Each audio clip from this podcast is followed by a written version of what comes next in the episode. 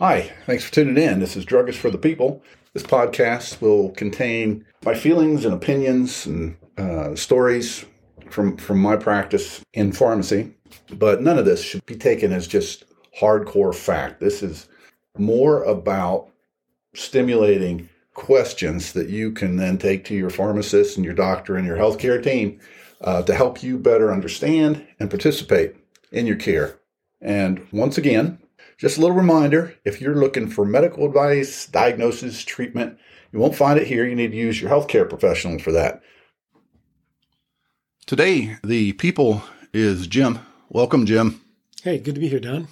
And today we've got positive proof that doctors are people, because that's what we've got here, Pediatrician Jim. That remains to be seen where the humanity lies, but okay, glad to be here. The studies are ongoing.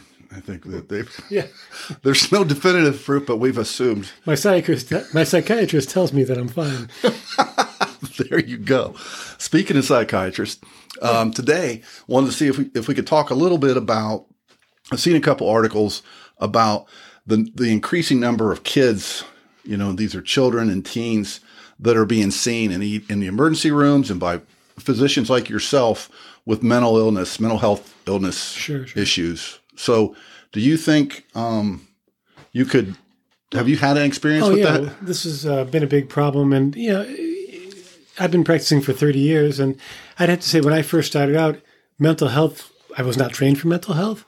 And mental health was not something that really came up in offices very often. It picked up in the past decade. And certainly the biggest single increase has been since COVID. So the past 3 years or so, there has been an explosion in pediatric and adolescent mental health crises, primarily in the form of anxiety disorders. That's the number one thing. So I don't know if it's been 3 years of poor socialization, 3 years of looking at screens, but it has really put the zap on these young people. Yeah. And I've read articles that reflect that same kind of thing, and I know I've heard you bring that up. I did find something that was interesting in that prior to COVID, and I think there's plenty of evidence that COVID had this significant effect, but that prior to, as in from 2009 to 2019, they saw a 40% increase in the number of high school students reporting sadness or hopelessness. 40%, so that it totals 1 in 3 are feeling that. I wonder, what do you think? Like when we were kids, maybe we didn't report it. Maybe we kind of like, it wasn't something you did. Are we now more accepting to hearing about it? Is that changed? Are the number of people that actually report it more comfortable doing that? You think that is such a good question. I don't know. I mean, being a baby boomer, we all want to think, well, we were tough, we were told to get out there and go out and play and come back at dinner time. And if you don't cut your arm off, you're fine. Just put a Band-Aid on it. We'll deal with it later. And, go have fun with your friends. Yeah. Didn't you have 5 toes when you left? Yeah, something like that. Yeah. Yeah. And so I think, the dialogue was different in that there wasn't a lot of attention to mental health in kids. I don't recall anybody, in elementary school, junior high, or high school who I knew of who really had a mental health problem, and this, I think, then we started hearing about this thing like emo, and these mm-hmm. these anxious, dark teenagers and tween-age people started to show up in the past decade or so, and people started talking about, it seemed like there's a lot of, different kind of young teens and stuff out there now. But, I would say it's the exception to the rule when I do a checkup and there isn't something that comes up along the lines of a anxiety problem or depression. And then they run together. Anxiety and depression are never independent. It's a question of where you are on that teeter-totter, more towards anxiety or more towards depression or both. Right. Is the anxiety a component of the depression or is it just a more simple mood disorder? In a generalized anxiety, that kind of thing. I did there in October of 2021, the American Academy of Pediatrics. I know them. You might declared a national emergency in children's mental health. And in December of 2021, the U.S. Surgeon General issued an advisory on urgent need to address this. So what I'm getting at here is, guess what? The government is going to stand up and do something for us, Jim. And it isn't that they're going to pay for it, and it isn't that they're going to create more psychologists or psychiatrists. No, but I could list off a few things that they're going to do. First of all, there's a pediatric mental health care access program. That's a website. So there's training child psychiatrists. So they're going to make it an effort. Okay. That could have an effect in 6-10 years, something. Yeah. Let's not be negative. That's fine. Yeah. Develop guidelines on youth preventive care, including mental health care. So there's going to be guidelines now. There's provide in-home supports to parents and children. I'm not sure what that's going to involve. I know. And investing in training and growing mental health workforce. So what it kind of comes down to is like, okay, it's okay that the administration has recognized the problem, but this feels like kind of throwing some money at it, our money. Well, or at least it's creating a mandate. Where the money will come from remains to be seen, and we'll take money away from something else that's equally important that we're going to miss. So I don't know. Will it be just another burden on the schools? A lot of stuff gets wrapped into public education dollars, and so in fact, a lot of my patients get their mental health through the school counselors, who were never meant to really do long-term counseling. Right. The school nurses are the frontline people on a lot of this too, which, again, they're used to taking temperatures and deciding who's sick enough to go home, but now they're dealing with cutting and depressed teenagers as well. So it's a big difference. In your experience, and when you've got someone that's come in and you've assessed that may need some help, do you, in addition to considering meds and other people who are specifically trained for this type of situation, also suggest like cognitive behavioral therapy, something that a therapist will actually... Sure. Yeah, and especially for the young children. So, the 5 to 10 crowd, there's a lot of room for cognitive behavioral therapy and things like that, which, are largely behavioral modification programs that involve teaching the parent and the child how to enforce a system of rules and structure and rewards and expected outcomes. So that works well for the younger kids. The older kids, not so much. They're not going to buy into that very, very, very well. Yeah. There's like any number of reasons we could make a list of why this increase, aside from COVID, which was an obvious contributor, but some things that I've read are stress of a busy schedule, overuse of social media, and some of the negative crap that comes from that. Well, let's talk about social media then. Bullying, cyberbullying, more. Yeah. So, you take Instagram and Facebook, and I guess they mostly use TikTok and Instagram as maybe their number one sources of social media. But, it was one thing when we were young, we're not young, but when we were young, there was that kid in the class who said, "You're ugly, you're fat, you're stupid," something like that. Yeah. But now you've got a constant stream, or you can flip through hundreds or thousands of streams of negative impressions about yourself that you so constantly you're being shown streams of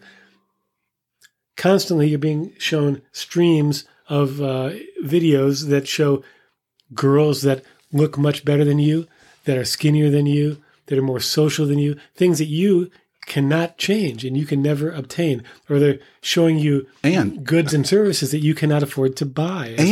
And you don't escape it. Like when we were kids, it might be happening in third period. Right. And like, thank God that dude is not in fourth, all my fifth, classes. Right? Yeah. And so, you could go home. When you went home, whatever you like to do, run, play ball, burn leaves with your magnifying lens, whatever it might be. You can't prove that. I can for myself. So that to me is the biggest thing. There was I read a piece about a young man in Indiana. I think he was a baseball player, and he was pretty good at it, but he got picked on, and the most tragic of outcomes occurred. He took his own life. And I just think, to me, his parents seemed like they were so involved. It's this not being able to escape that if it occurs. And the people who are doing it, I'm not sure they realize the depth of the hurt that they're causing. Sure. Do you think? Yeah, and like I said, and not only do you see these recurrent feeds of the same bombardment of things you can't have, can't be, can't do, but once you start surfing those, you are fed more of the same. So the algorithm is designed to show you more of the same and more of the things that you get mad at. Yeah. And I try and bring that up. So when I'm having these discussions with my anxious or depressed adolescents, some of them are engaged, some of them are not engaged, some of them are going back and forth from looking at their phone. And I try and point out, and you need to unplug. So you need to do your homework or whatever you really need to do that's essential on the computer or your phone, but you otherwise need to unplug and notice that you're being shown constantly things that are negative for you, things that are hurting you, and things you can't have and can't do. Well, and when you think about anxiety, and we did a podcast on a comparison of escitalopram, which is a serotonin-specific reuptake inhibitor, versus mindfulness-based stress reduction, which is basically meditation, just based on counting breaths, that kind of thing. And the comparison for the treatment of anxiety, they each reduced symptoms by about 30%. So independently. Yes, mm-hmm, right. And so what you just said with not being engaged and not being committed, it takes effort.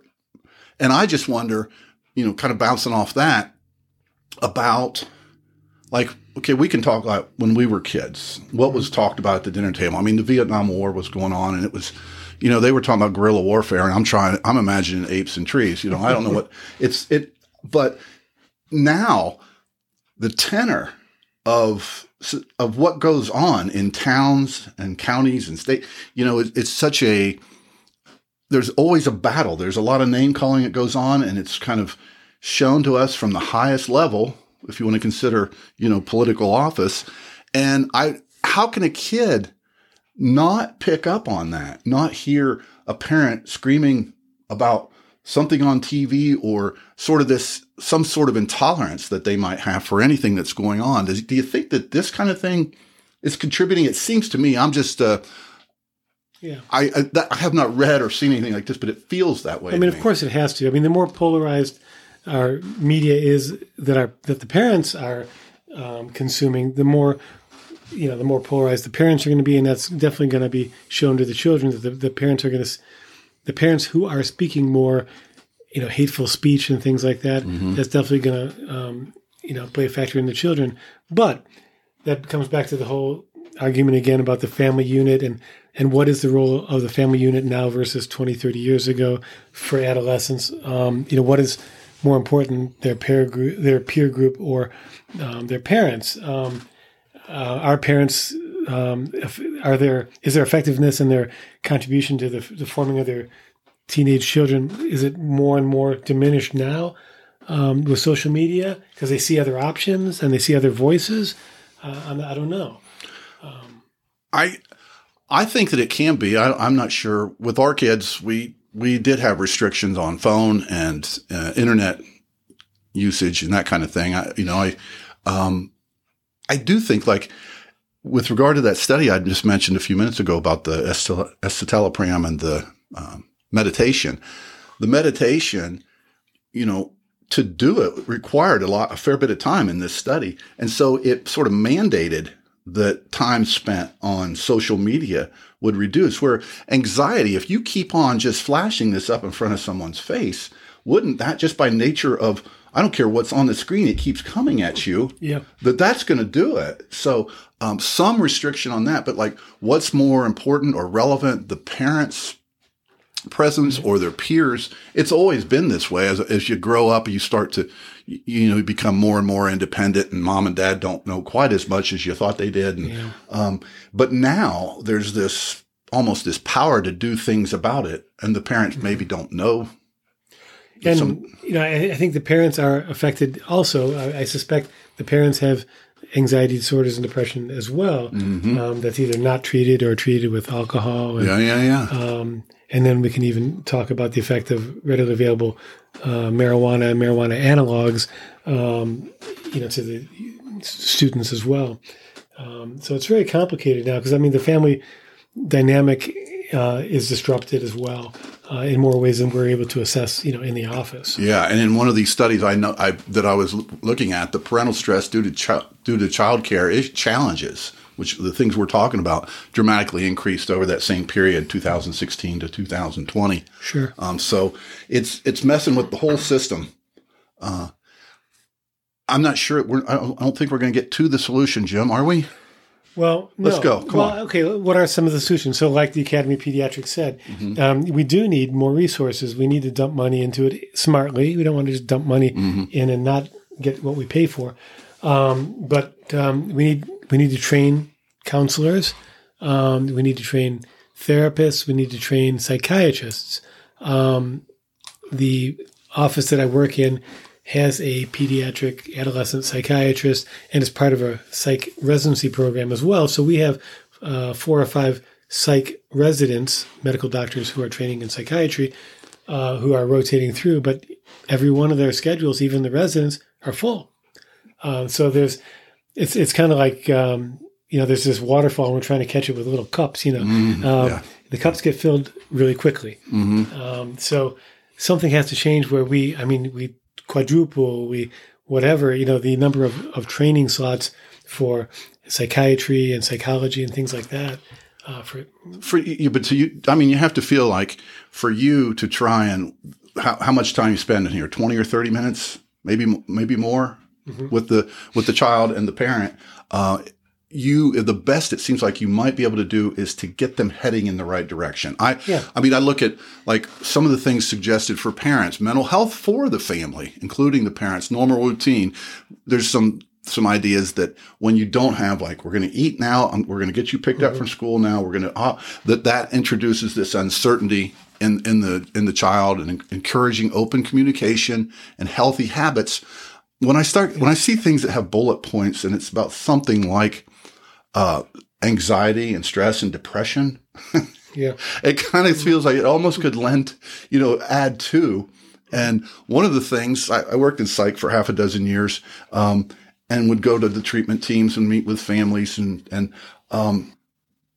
you could always see the struggle that was going on for the young person, and the team of people who were trying to help, including parents or guardians or grandparents.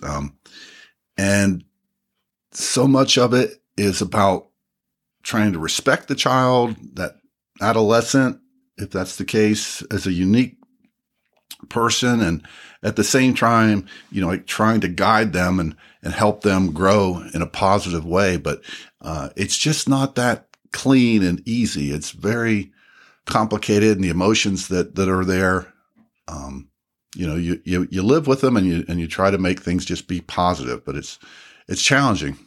And you think, what, this is going to sound crazy. Love, compassion, and respect. Peace, love, and understanding. What's so funny about that? Yeah. Let's go. That's Elvis Costello, man. Well, so, I've got a short time with these patients, so I try and first assess, what is the overall problem? Okay, is it depression? Is it anxiety? Is it something I can work with? If it's mood disorder, bipolar, that's something that I'm not really comfortable treating, I've got to figure out a way to get them to someone else. If it's something I think I can deal with, then I can talk about options. Okay, look, it really helps to talk to a counselor. Do you think you can talk to a counselor now? Medicines can help. You don't want to talk to a counselor? Okay, maybe we can start this SSRI, selective serotonin uptake inhibitor medication, and maybe in a month or so, maybe you'll feel like talking to somebody then. I don't know. We can try. We'll get you back then. So I try and, assess, see if it's something I can fix. And if so, try and treat it as quickly as I can and get them back to talk more in the future, or to try and figure out how to delegate that to another provider that unfortunately could take 6 months to get in to see. Right. Well, Jim, I appreciate the compassion with which you approach this whole problem and how you're treating your patients. And I think this might be a good point for us to take a little break, and we'll continue our discussion about the meds that are available with the podcast that follows this one up. So stay tuned. Appreciate you all listening. This has been and will be Druggist for the People.